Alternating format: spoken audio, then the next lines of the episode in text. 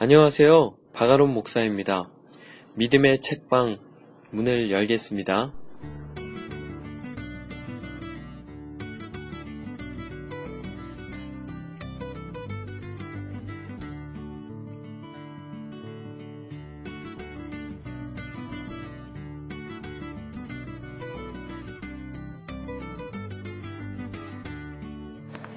나마스테 한주 잘 보내셨습니까?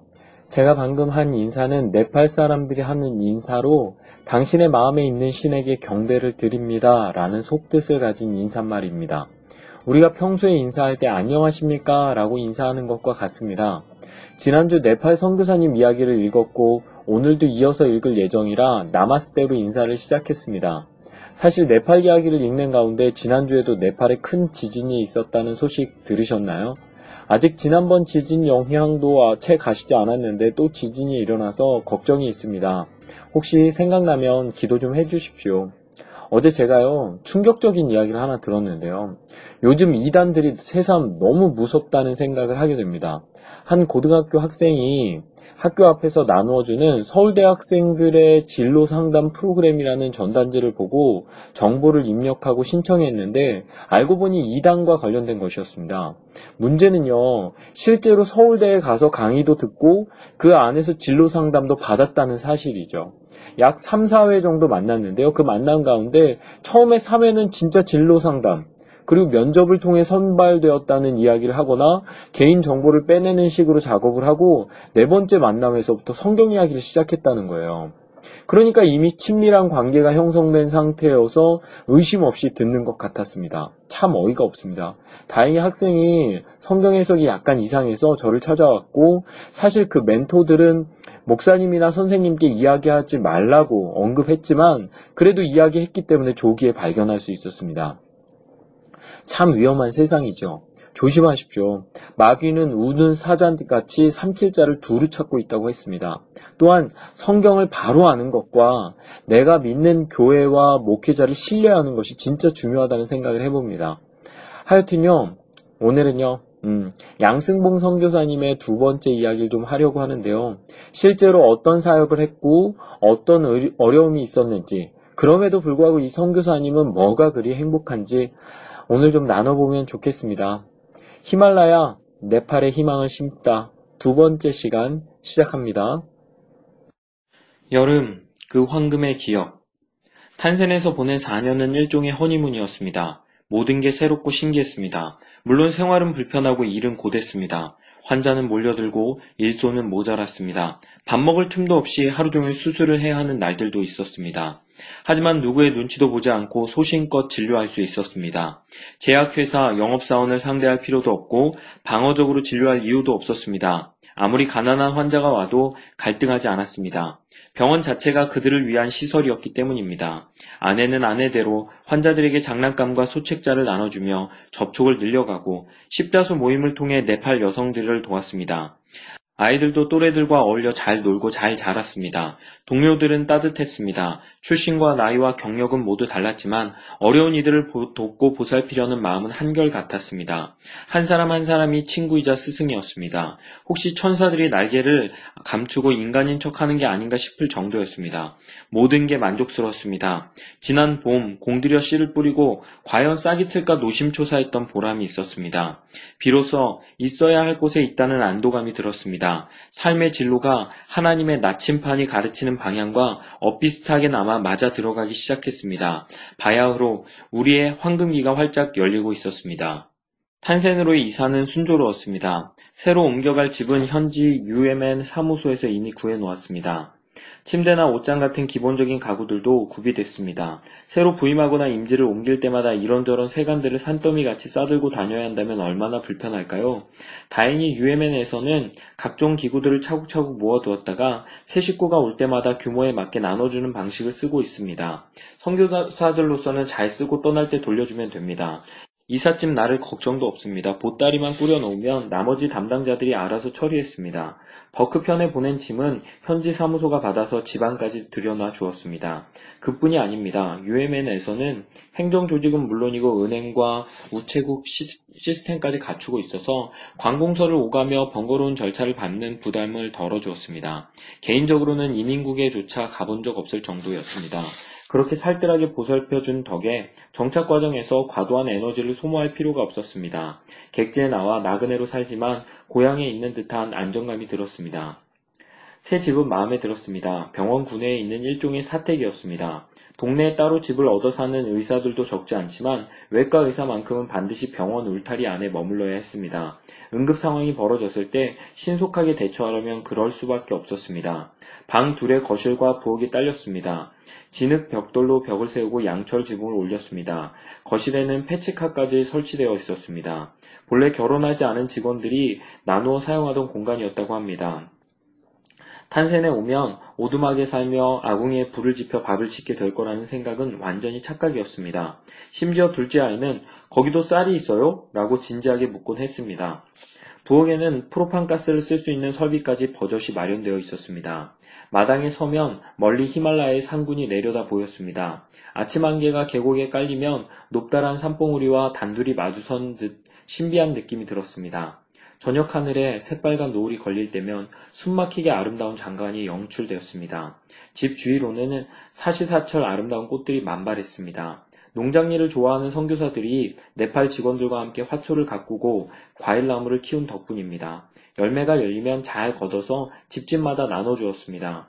차츰 생활은 안정을 찾았습니다. 오랜만에 누리는 정착의 기쁨은 달콤했습니다. 한국을 떠나 훈련을 받는 기간 내내 어디에도 둥지를 틀지 못하고 떠돌이 새처럼 살았습니다. 언제고 떠나야 한다는 중압감이 그림자처럼 따라다녔습니다. 이제 적어도 몇 년 동안은 뿌리를 내릴 수 있게 된 겁니다. 아내는 다시 주부로서의 삶을 즐기기 시작했습니다. 거기에는 신임 선교사가 원만하게 정착할 수 있도록 선교부에서 파견한 도움이 망꼬마리의 역할이 컸습니다. 망꼬마리는 자존심이 강하고 똑똑한 친구였습니다. 안사에 뒷말이 없도록 깔끔하게 할 줄 알았습니다. 눈썰미도 보통이 아니어서 한 번만 가르쳐주면 뭐든지 척척 만들어냈습니다. 콩을 갈아서 두부 만드는 걸 유심히 지켜보더니 다음부터는 제 힘으로 전 과정을 마무리 지었습니다. 이력이 붙은 뒤에는 집에서 만든 두부를 선교사들에게 판매하는 경지에 올랐습니다. 오래도록 여러 선교사들을 도왔던 터라 서양 음식이라면 빵에서 비스킷, 초콜릿 케이크까지 못 만드는 게 없었습니다. 이제 김치를 담그고 떡 만드는 법까지 익혔으니 동서양을 아우르는 실력을 갖추게 된 겁니다. 진모와 경모도 잘 지냈습니다. 오전에는 인종과 출신이 제각각인 아이들과 한데 어울려 공부했습니다. 학교라기보다는 공부방에 가까웠지만 필요한 과정은 그럭저럭 빠짐없이 갖추어 있었습니다. 오후에는 마음껏 뛰어놀았습니다. 아직 어린데다가 성품마저 내성적이어서 여러 아이들과 쉬 어울리지 못하는 게 안타까웠지만 다행히 형과 아우가 서로를 벗삼아 잘 지냈습니다. 진모와 경모의 첫 친구는 로버트와 루스의 아들 롭슨이었습니다. 아빠 엄마를 닮아 성격이 무던한 녀석이었습니다. 김밥을 싸주면 너무나 행복해했습니다. 한국을 가보고 싶어하고 한국 색시랑 결혼하겠다는 소리를 자주 했습니다. 아이들은 종일 들판을 쏘다니며 올챙이나 도마뱀 따위를 사냥했습니다.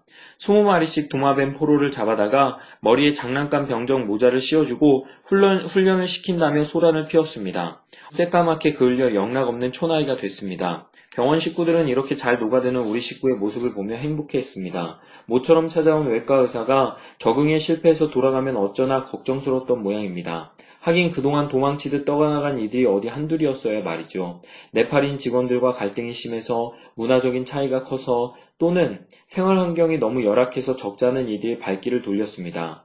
단 하루 만에 보쯤을 싼 캐나다 의사 이야기는 탄센의 전설이었습니다. 도착한 날 배정받은 숙소를 돌아보고는 내가 어떻게 이런 데서 잘 수 있느냐며 분개하더니 날이 밝기 무섭게 떠나버렸다는 겁니다. 가난한 이들과 함께하기 위해 태평양을 건너왔지만 불편을 감수할 준비가 되어 있지 않았던 탓에 현장에 머물 수 없었던 겁니다. 이사를 마친 며칠 뒤부터 출근을 시작했습니다. 병원의 하루는 오전 7시 45분에 열립니다. 환자를 받기 전에 모든 직원이 모여 성경을 읽고 기도를 드립니다. 전날 입원한 환자들에 대해 간단한 보고가 이루어지는 것도 그 자리에서입니다.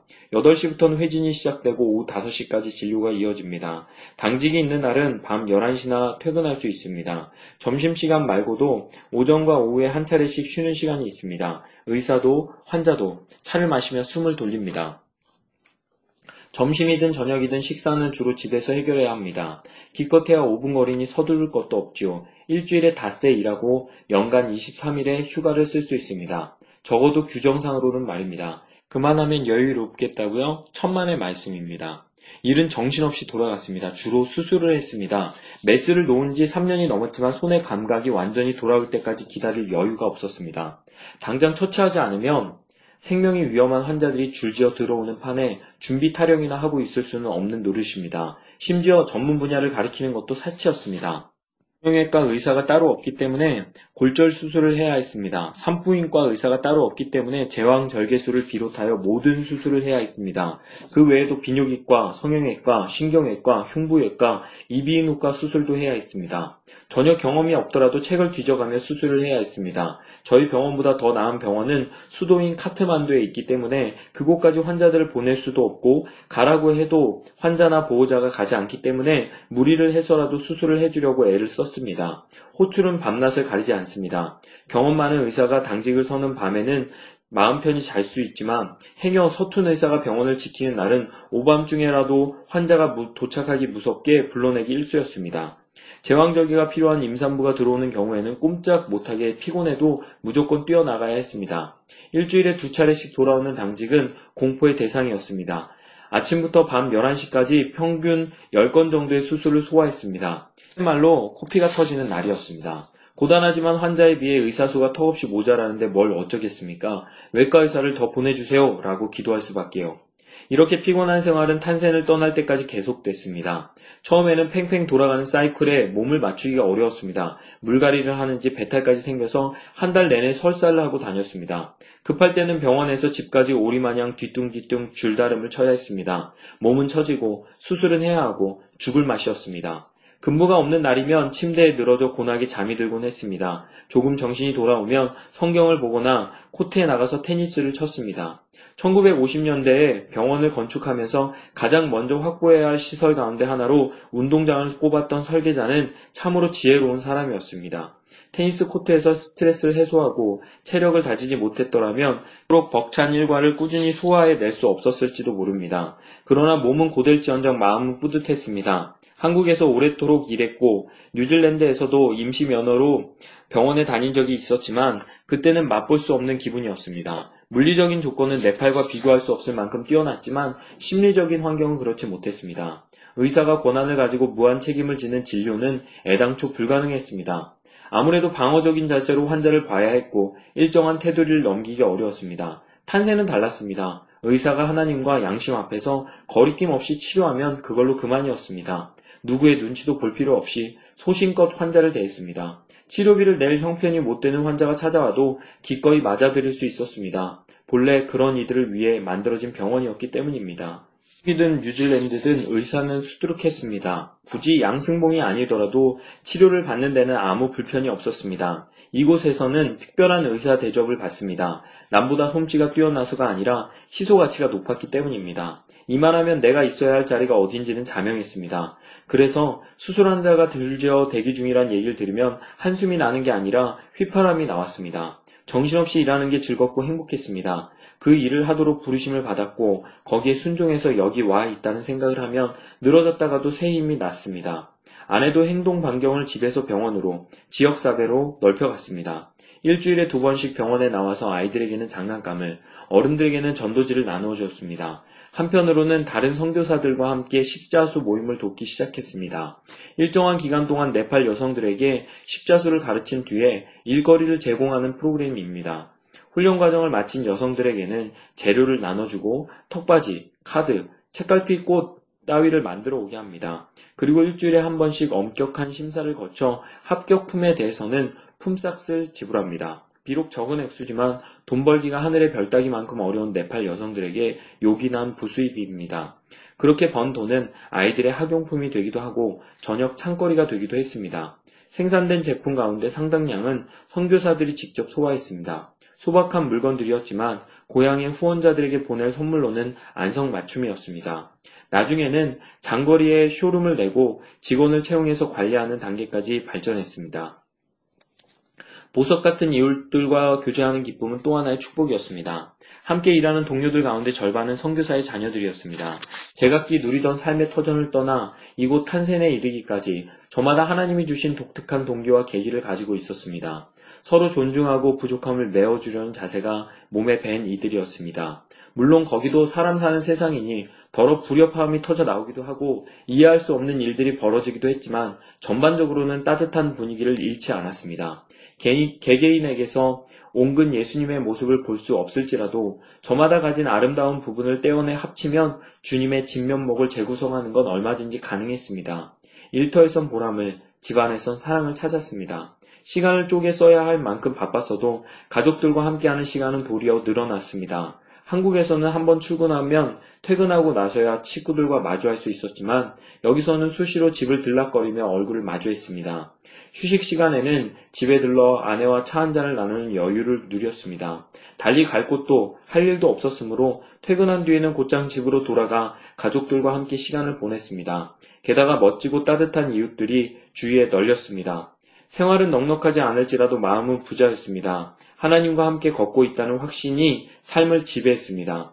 의사로서 누릴 수 있는 풍요로움을 포기한다 해도 교수로서 가질 수 있는 명예를 놓친다 해도 아쉬울 게 없었습니다.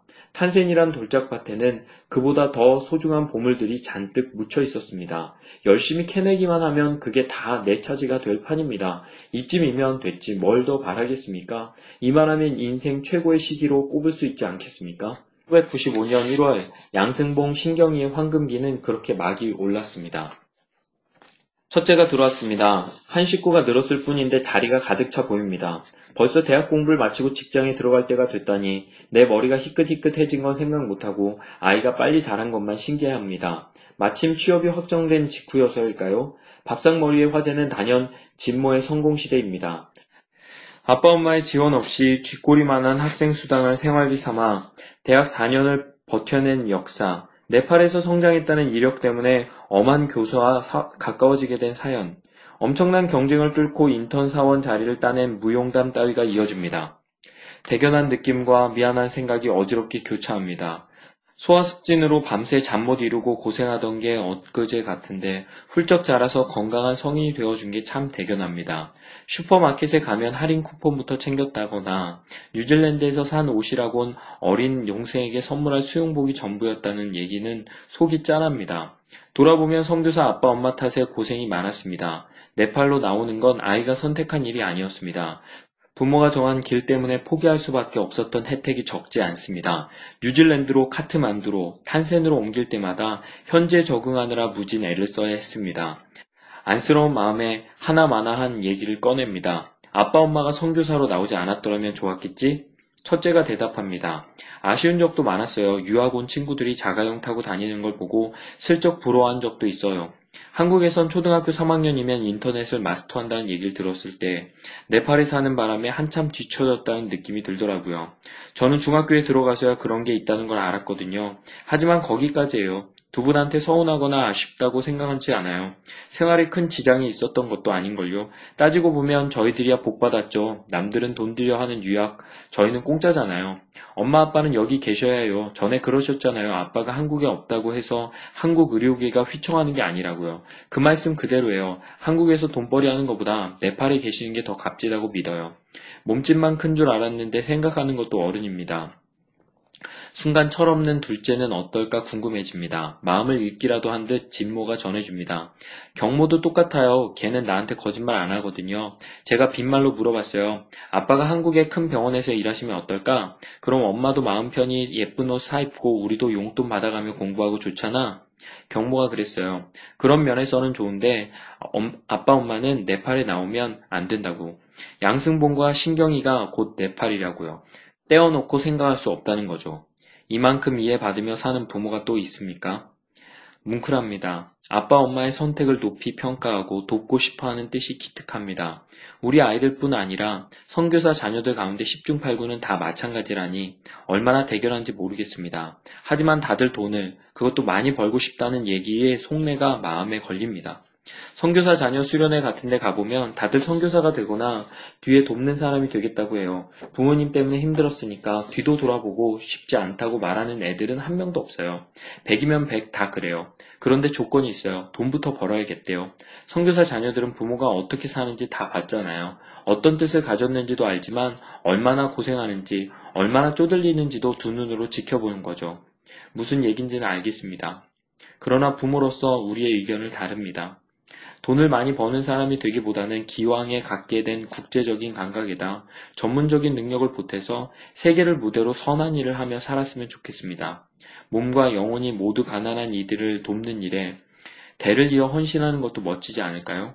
아이들은 기억하는지 모르겠습니다만 탄센에는 그런 이들이 여럿 있었습니다. 진료부장으로 일하던 레스 도난만 해도 그렇습니다. 탄센병원에는 한국, 일본, 미국, 네덜란드, 스웨덴, 영국, 독일, 오스트레일리아 등 세계 곳곳에서 온 의사들이 모여 삽니다. 인종이 다르고 문화가 다르고 성장 배경이 제각각입니다. 그리스도의 사랑이라는 연결고리가 느슨해지면 언제라도 복잡한 문제들이 생길 수 있습니다. 허리를 꺾어 절하는 한국인과 뺨을 때려가며 인사하는 에스키모, 어느 부족이 만나면 오해는 필연적일 수밖에 없습니다. 상황이 이렇다 보니 고도의 커뮤니케이션 능력이 요구됩니다. 특히 의사들 사이의 대화에 사용되는 어, 영어와 회의 및 진료용 언어인 네팔어에 익숙해지는 게 대단히 중요합니다. 레스 도난 선생은 두 언어 모두에서 타의 추종을 불허할 만큼 탁월합니다. 영어는 모국어니까 그렇다 쳐도 네팔어까지 능란하게 구사하는 걸 보면 혀를 내두르게 됩니다. 전국을 통틀어 그토록 현지어에 유창한 외국인은 만나본 적이 없습니다. 회의를 주재하는 건 물론이고 섬세한 표현이 필요한 설교까지도 막힘없이 해냅니다. 그뿐 아닙니다. 인도인들이 사용하는 힌디에도 능통했습니다. 탄세는 인디아와 거리가 가까워서 외래 환자 가운데 적어도 10%는 인도인들입니다. 국경지대에서는 네팔 사람들도 힌디를 더 편안하게 생각합니다. 힌디로 말하고 힌디로 생각하고 힌디로 영화를 보고 힌디 텔레비전을 시청합니다. 춤사위 머저 인디아 풍입니다. 힌디를 쓰는 인도인들이나 네팔 사람이 진료를 받으러 오면 통역을 세워서 대화를 합니다. 레슨은 그게 거추장스러웠던 모양입니다. 스스로 공부해서 이제 불편함을 느끼지 않고 대화하는 경지에 이르렀습니다. 한편으론 영어가 서툰 일본인 의사와도 아주 친하게 지냅니다. 네팔어로 의사소통하면 되겠다고요? 천만에요. 놀랍게도 거침없는 일본어로 대화를 나눕니다. 당시에는 전화가 귀해서 한 대를 몇 집이 나눠 쓰는 형편이었는데 일본에서 걸려온 전화도 척척 바꿔주곤 했습니다. 일본 풍습에도 익숙해서 190cm 이르는 거구에도 불구하고 무릎을 꿇고 앉는 걸 전혀 불편해하지 않습니다. 서툰 영어 때문에 외로웠던 일본 부부에게는 이만한 친구가 없습니다. 병원 식구들끼리 농담 삼아 묻곤 했습니다. 레스 도난의 모국어가 뭔지 아는 사람 1번 네팔어, 2번 힌디, 3번 일본어, 4번 영어. 레스가 이처럼 여러 언어에 능통할 수 있었던 건 40년간 일본 선교사로 일했던 부모를 따라 20년 가까이 일본에서 살았던 덕분이었습니다. 네팔어는 일본어나 한국어와 어순이 같으므로 배우기가 한결 쉬웠을 겁니다. 이처럼 다양한 문화권을 떠돌며 특수한 언어를 체득할 수 있다는 건 선교사 자녀들의 특권임에 틀림이 없습니다. 하지만 어린 시절에도 그렇게 생각했을지는 의문입니다. 레스의 양친이 일본에 들어가 교회를 세우고 현지인들을 돕기 시작한 건 2차 세계대전이 끝난 직후였습니다. 생활 조건이 지금의 네팔 못지않게 팍팍하던 시기였습니다. 게다가 두 어른의 교육 방침도 독특했습니다. 아이들이 학교에 들어갈 나이가 되자 더 나은 교육을 받을 수 있는 기관을 찾거나 고향에 보내 공부시키는 대신 일본 학교에 들여보내 현지인들과 똑같이 공부하게 한 겁니다. 독특한 외모와 사고방식을 가진 아이가 다수 일본인 친구들 틈에 섞여 지내자면 남다른 노력이 필요했을 게 분명합니다. 레스는 초등학교 시절 줄곧 우등생 자를 놓치지 않았습니다. 한국만큼이나 경쟁이 치열한 입시 지옥을 뚫고 인류 고등학교에 들어갔습니다. 우수한 성적으로 졸업한 뒤에는 의과대학을 지원해서 일본과 미국에서 동시에 합격했습니다. 마침내 시카고 의대에서 가정의학 전문의 자격을 얻는 날 그에게는 세계인으로 살아갈 길이 활짝 열렸습니다. 이제 어디든 원하는 곳에서 일할 수 있게 되었습니다. 그러나 궁극적으로 레스가 향한 곳은 네팔이었습니다. 부모의 뒤를 이어 가장 열악하지만 의사의 손길이 가장 필요한 곳에 뛰어든 겁니다. 하지만 오해하지 마십시오. 레스는 말만 잘했던 건 아닙니다. 진료부장으로서 병원이 아무 문제 없이 운영되도록 이끌었습니다. 풍부한 경험을 바탕으로 동료들은 물론이고 네팔 직원에게까지 더없이 신뢰를 받는 사람이었습니다. 가정의학 전문의로서 실력도 상당해서 환자들 사이에서 두루 인기가 높았습니다. 외과에서는 또 다른 의미에서 그를 좋아했습니다. 외과 의사의 잠자리가 얼마나 편안하냐는 응급실 당직 의사가 좌지우지한다고 해도 과언이 아닙니다. 응급실은 주로 가정의가 맡았는데 노련하지 못한 의사가 자리를 지키는 날은 하룻밤에도 몇 차례씩 집과 병원 사이를 왕복해야 합니다. 레스가 당직을 서는 날은 마음 놓고 푹 자도 좋습니다. 특별한 경우가 아니라면 다시 불러낼 일이 없기 때문입니다. 응급수술이 필요한 경우가 아니면 까다로운 외과 환자도 혼자서 다 처리해 놓곤 했습니다. 의사로서의 판단도 정확해서 그대로 믿고 따를 수 있었습니다. 하루 종일 수술에 시달리는 외과 의사에게 그만한 소문물이 없습니다. 레스는 지금도 아버지의 일터였던 일본을 고향처럼 여깁니다. 레스의 불알 친구들은 모두 일본인입니다. 스스로 백인이고 미국인이지만 동양인과 지내는 게 더 마음 편하다고 스스럼 없게 말합니다. 대학 시절 내내 일본인, 한국인, 중국인 친구들과만 어울려 다녔다니 더 말해 뭐 하겠습니까? 아내 데비를 만나는데도 선교라는 두 글자가 결정적인 역할을 했습니다. 데비가 출석하던 교회에 두 어른이 선교 보고를 하러 방문한 것이 계기가 됐습니다. 동행했던 레스와 자연스럽게 만나게 됐고 결국 가정을 이룬 겁니다. 데비 역시 대학을 졸업한 뒤 2년 동안 일본에서 영어 교사로 일한 적이 있어서 일본의 전통과 문화를 잘 이해했습니다. 어린아이들마저 아빠 엄마를 따라가는지 김밥이나 김이라면 사족을 못 쓸 만큼 좋아했습니다. 진모와 경모가 김밥을 싸가면 자기 도시락과 바꿔 먹자고 줄을 설 정도였습니다. 레스의 삶에는 부모의 영향이 짙게 드리워 있습니다. 생각해보면 그의 양치는 보통 어른이 아니었습니다. 오랜 세월에 걸쳐 낯선 땅, 일본에 살며 사역한 것도 대단한 헌신이지만 자식을 일본 학교에 보내서 현지인들 틈에서 녹아들게 한다는 것 역시 아무나 할 수 있는 일이 아닙니다. 척박한 환경 속에서 성장한 아들이 의사가 되고 다시 네팔 사람들을 섬기는 선교사가 되었으니 얼마나 뿌듯하겠습니까? 선교사로서도 아버지로서도 그저 부러울 따름입니다. 탄센에는 레스 도난과 비슷한 개인사를 가진 이들이 수두룩했습니다. 함께 일한 동료들 가운데 절반 이상은 선교사의 자녀로 태어나 성장했습니다. 험한 길을 찾아든 부모 탓에 그만큼 고생을 했으면 진저리를 칠 법도 하련만 태어난 곳을 찾아 돌아오는 연어처럼 선대와 비슷한 생활을 선택한 겁니다. 간혹 부모가 노구를 이끌고 탄생을 찾으면 감격적인 장면이 연출됩니다. 나이든 부모와 자녀가 만나는 가족 상봉이자 선배와 후배 선 교사가 한데 어울려 서로 격려하는 근사한 모임이 이루어집니다. 인도에서 수십 년 동안 일했던 팔순의 선교사가 아들을 만나러 온 김에 네팔 교회에 들러 힌디로 설교하는 장면은 엄숙하고도 감동적이었습니다. 한때는 진모, 경모, 임모, 삼형제 가운데 누구 하나는 의사나 선교사가 되면 좋겠다고 생각했습니다. 하지만 그게 어디 부모 뜻대로 되는 일이랍니까? 하나님이 어디로 데려가시는지 바라볼 따름입니다. 첫째 진모는 약학대학을 졸업하고 이제 막 직장 생활을 시작했습니다. 뉴질랜드에서 가장 큰 약국 체인에서 일을 배울 모양입니다. 둘째 경모는 아직 대학생이지만 기업을 일구고 경영하겠다는 소리를 입에 달고 사니 아무래도 그쪽으로 나갈 모양입니다. 막내요? 초등학생답게 꿈이 하루에도 몇 번씩 바뀝니다. 춤꾼이 되겠다고 했다가 선교사가 되겠다고 했다가 오락가락입니다. 그래도 가장 자주 나오는 소리는 의사가 되겠다는 겁니다. 덧붙이는 소리가 재미있습니다. 그냥 의사가 아니고요. 양승봉 같은 의사가 될 거예요. 역시 막내 평가가 가장 후합니다. 부모로서 이만큼 큰 칭찬이 어디 있을까요? 아빠 같은 의사라 정신이 번쩍 듭니다. 대충 살았다간 큰일 나겠습니다. 강원희 선생님 내외가 김치거리와 수박 네 덩이를 가져왔습니다. 한 달씩이나 머물며 부족한 일손을 메워주는 것만으로도 고마운데 값진 선물들까지 잔뜩 받았으니 호박이 넝굴째 굴러든 셈입니다. 장에 가면 널린 게 푸성기와 과일이 아니냐고요? 그까짓 게 무슨 선물이 되겠냐고요? 모르시는 말씀. 채소라고 다 같은 채소가 아니고 과일도 과일 나름이지요.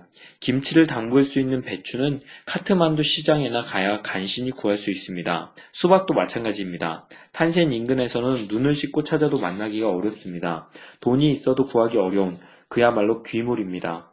비행기 삭세, 추가 요금까지 물어가며 소중한 선물을 실어다 준 두 어른의 마음이 저리도 감사했습니다. 하긴 어디 그뿐이겠습니까? 생각해보면 참으로 고마운 선물들을 많이도 받았습니다. 가까운 이들이 보내주기도 하고 얼굴조차 모르는 이들이 붙여주기도 했습니다. 내용물도 가지가지. 책도 있고 학용품도 있고 가전제품도 있습니다. 국군 장병들처럼 위문품을 받은 적도 있습니다. 상자 속에는 반가운 물건들이 쏟아져 나왔습니다. 된장에서 덕분에 한동안 양념 걱정 없이 지냈습니다. 가위까지. 그렇지 않아도 쓰던 게 똑 부러져 난감했는데요. 온갖 물건들이 다 들어있습니다. 까마귀가 물고 오는 이런 보따리들은 언제나 풍족하고 감격스러웠습니다. 하지만 탄센에 사는 동안 받은 가장 큰 선물은 따로 있습니다. 무엇과도 비교할 수 없을 만큼 독특하고 특별한 아이템입니다. 세월이 지날수록 새록새록 사랑스럽고 보면 볼수록 어여쁩니다. 다 없어지는 소모품도 아니고 반영구적인 종합 선물 세트입니다. 뭔데 그렇게 호들갑이냐고요? 바로 늦둥이 막내 양인모입니다. 1997년 2월 휴가를 내고 온 식구가 인디아로 여행을 다녀올 계획이었습니다. 병원 식구들 가운데 인디아에 다녀오지 않은 집은 우리뿐이었습니다. 자동차로 3시간만 달리면 국경이니 대단할 것도 없는 여정이었습니다. 차근차근 준비를 갖췄습니다. 미리 비자를 내고 국경에서 델리까지 들어가는 기차표도 구해왔습니다. 그런데 늘 씩씩하던 아내가 아무래도 이상했습니다. 간단한 나들이도 힘들어하고 똑같은 길을 걸어도 남보다 뒤처졌습니다. 생리까지 끊어지자 집히는 데가 있었습니다. 혹시나 하는 마음으로 초음파 검사를 해봤더니 역시 임신이었습니다. 엄지 손톱만한 태낭이 발견된 겁니다. 인도 여행은 취소됐습니다. 아깝지는 않았습니다. 둘째를 낳은 지 9년 만에 경사가 났는데 그깟 여행이 문제랍니까? 사실은 은근히 셋째를 기다려왔습니다. 행복한 가정일수록 자녀가 많다는 게 착각일지도 모르겠지만 어쨌든 우리 부부의 지론입니다. 집안의 아이들이 복닥거리는 걸 보면 참 부러워 보였거든요. 하지만 그게 어디 마음대로 돼야 말이죠. 이제는 안 되나 보다 막 단념하려던 참인데 생각지도 못한 아기가 생겼습니다. 뜻밖이긴 했지만 일생일대의 엄청난 선물이 도착한 겁니다. 그런데 문제가 생겼습니다. 특별한 선물은 배달 과정도 까다로운 법인가요? 아내의 입덧은 아이의 자리를 보존하고 누워야 할 만큼 지독했습니다. 불쑥 먹고 싶은 게 떠오른다 해도 해결 방법이 없었습니다. 한 번은 복숭아 통조림이 사무치도록 간절했습니다. 토하고 걷기를 되풀이해가며 시장을 샅샅이 뒤졌지만 결국 포기하고 말았습니다. 우동 한 그릇만 먹으면 입덧이 싹 가실 것 같아서 카트만두까지 11시간을 달려 나온 적도 있습니다. 엎친 데 덮친 격으로 하혈까지 시작됐습니다. 집에 찾아온 친구와 한참 수다를 떨고 일어서려는데 앉았던 자리에 피가 흥건했습니다. 곧바로 비상이 걸렸습니다. 의사가 달려와서 산모를 입원시켰습니다. 검사 결과 태반이 자궁 입구 쪽으로 많이 처져 있는 게 드러났습니다. 출혈은 쉬 가라앉지 않았습니다. 빈혈이 생기고 수혈을 받아야 할 지경에 이르면 의사는 특단의 조치를 강구할 수 있었습니다. 다행히 상태는 다소 호전됐습니다. 완전하진 않지만 출혈도 가라앉았습니다. 이틀 뒤 의사는 절대 안정이란 단서를 붙여 퇴원을 허락했습니다. 임신 초기의 과다출혈은 유산으로 연결되기 쉬우므로 꼼짝 않고 안정하는 것만이 태아를 지킬 방책이라는 겁니다. 행동 반경은 침대로 제한됐습니다. 하루 종일 침대를 벗어날 수 없었습니다. 침대에 앉아서 씻고 먹고 쉽니다. 침대 옆에는 양동이가 준비되어 있습니다. 볼일을 해결하는 일종의 이동식 변기입니다. 동료들과 네팔 친구들의 문병도 제한됐습니다. 의사는 면회사절, 부득이한 경우에도 10분을 넘지 말 것이라고 적힌 안내문을 문 밖에 내걸었습니다. 영어든 네팔 말이든 외국어로 대화하다 보면 아무래도 신경을 많이 쓰게 되는데 현재 상태로는 그것마저 해로울 수 있다는 이유였습니다. 아기를 지켜보려는 불가피한 조처였지만 아내는 죽을 맛입니다. 건강하고 에너지가 넘치던 성인에서 순식간에 아무것도 할 수 없는 아기로 변했습니다. 기한도 정해지지 않았습니다. 의사가 그만해도 좋다고 할 때까지 무한정 그렇게 살아야 합니다. 하루가 지나고 한 주가 지나고 한 달이 지나도록 똑같은 상태가 계속됐습니다. 시간이 갈수록 아내의 자존감이 뚝뚝 떨어져 나갔습니다. 이제는 출혈뿐만 아니라 정서적인 스트레스와도 싸워야 했습니다. 아내가 하던 일은 고스란히 내 몫이 됐습니다. 환자들을 치료하랴, 집안일을 처리하랴, 침대에 누운 아내의 비율을 맞추라. 둘째 경모를 준비시켜 학교에 보내랴 눈꽃 뜰 새 없이 바빴습니다. 종일 근무한 뒤에 밤 1시까지 당직을 서고 잠깐 눈을 붙였다가 새벽 5시에 방학을 맞은 첫째를 데리러 카트만두로 떠나는 시기였습니다.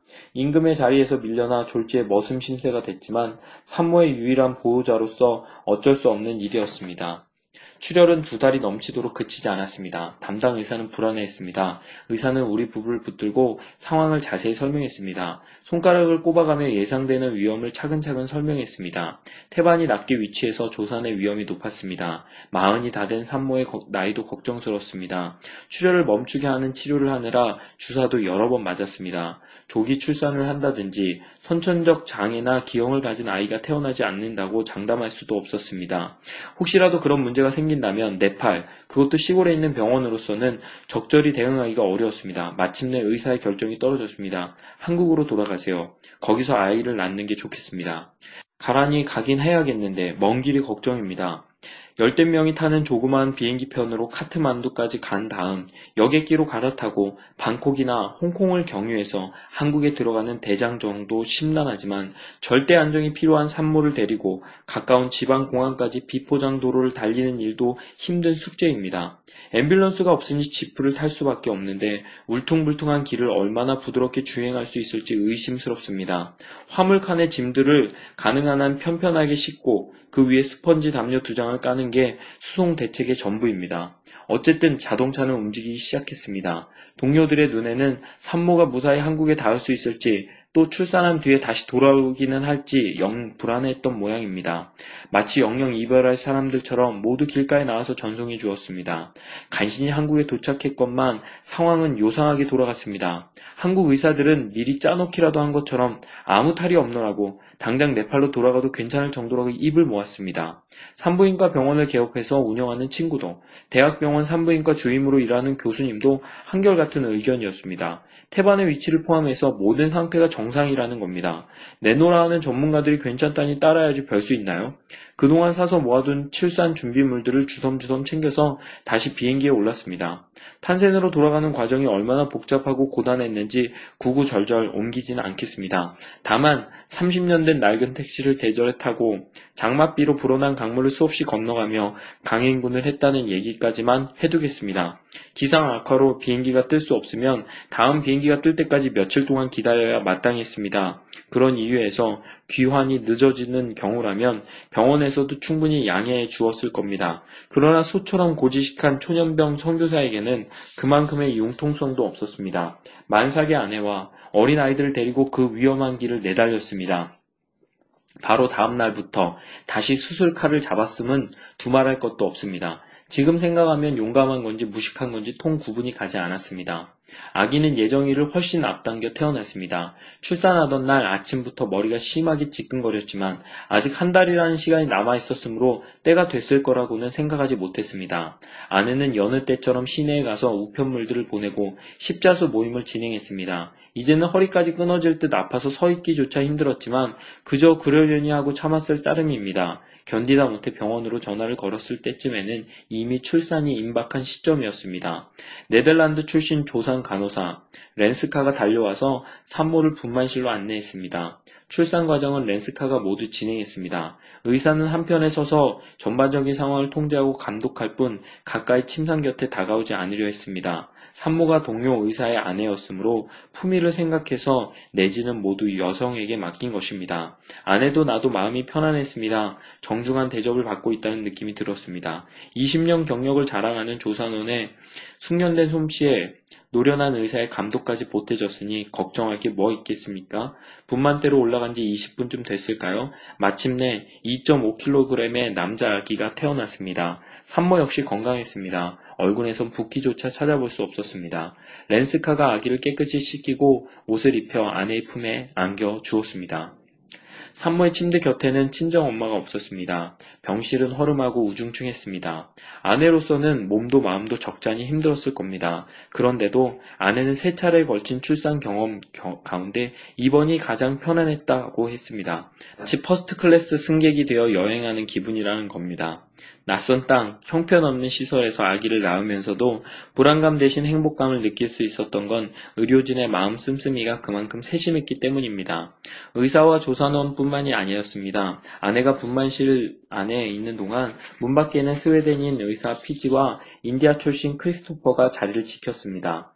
응급 상황이 벌어지면 피를 나눠주려고 혈액형이 같은 동료들이 대기하고 있었던 겁니다. 탈 없이 상황이 마무리되자 이번엔 짐꾼 역할을 자청했습니다. 꼼짝 못하는 산모를 집까지 날라주겠다는 얘기입니다. 환한 얼굴로 떠들썩하게 축하 인사를 건넨 두 사람은 휠체어 채로 아내를 번쩍 들어 올렸습니다. 병원에서 집까지 50m 정도에 불과했지만 자정이 넘은 깜깜한 밤에 축 늘어진 사람을 안고 걷는 일은 고역이었을 겁니다. 자리에 앉은 아내의 귀에도 곁에서 걷는 내 귀에도 두 장정의 씩씩거리는 거친 숨소리가 또렷이 들렸습니다. 렌스카는 태어난 뒤에도 부지런히 드나들며 시중을 들어 주었습니다. 사흘 거리로 찾아와 산모의 상처를 살피고 갓난아기를 목욕시켰습니다.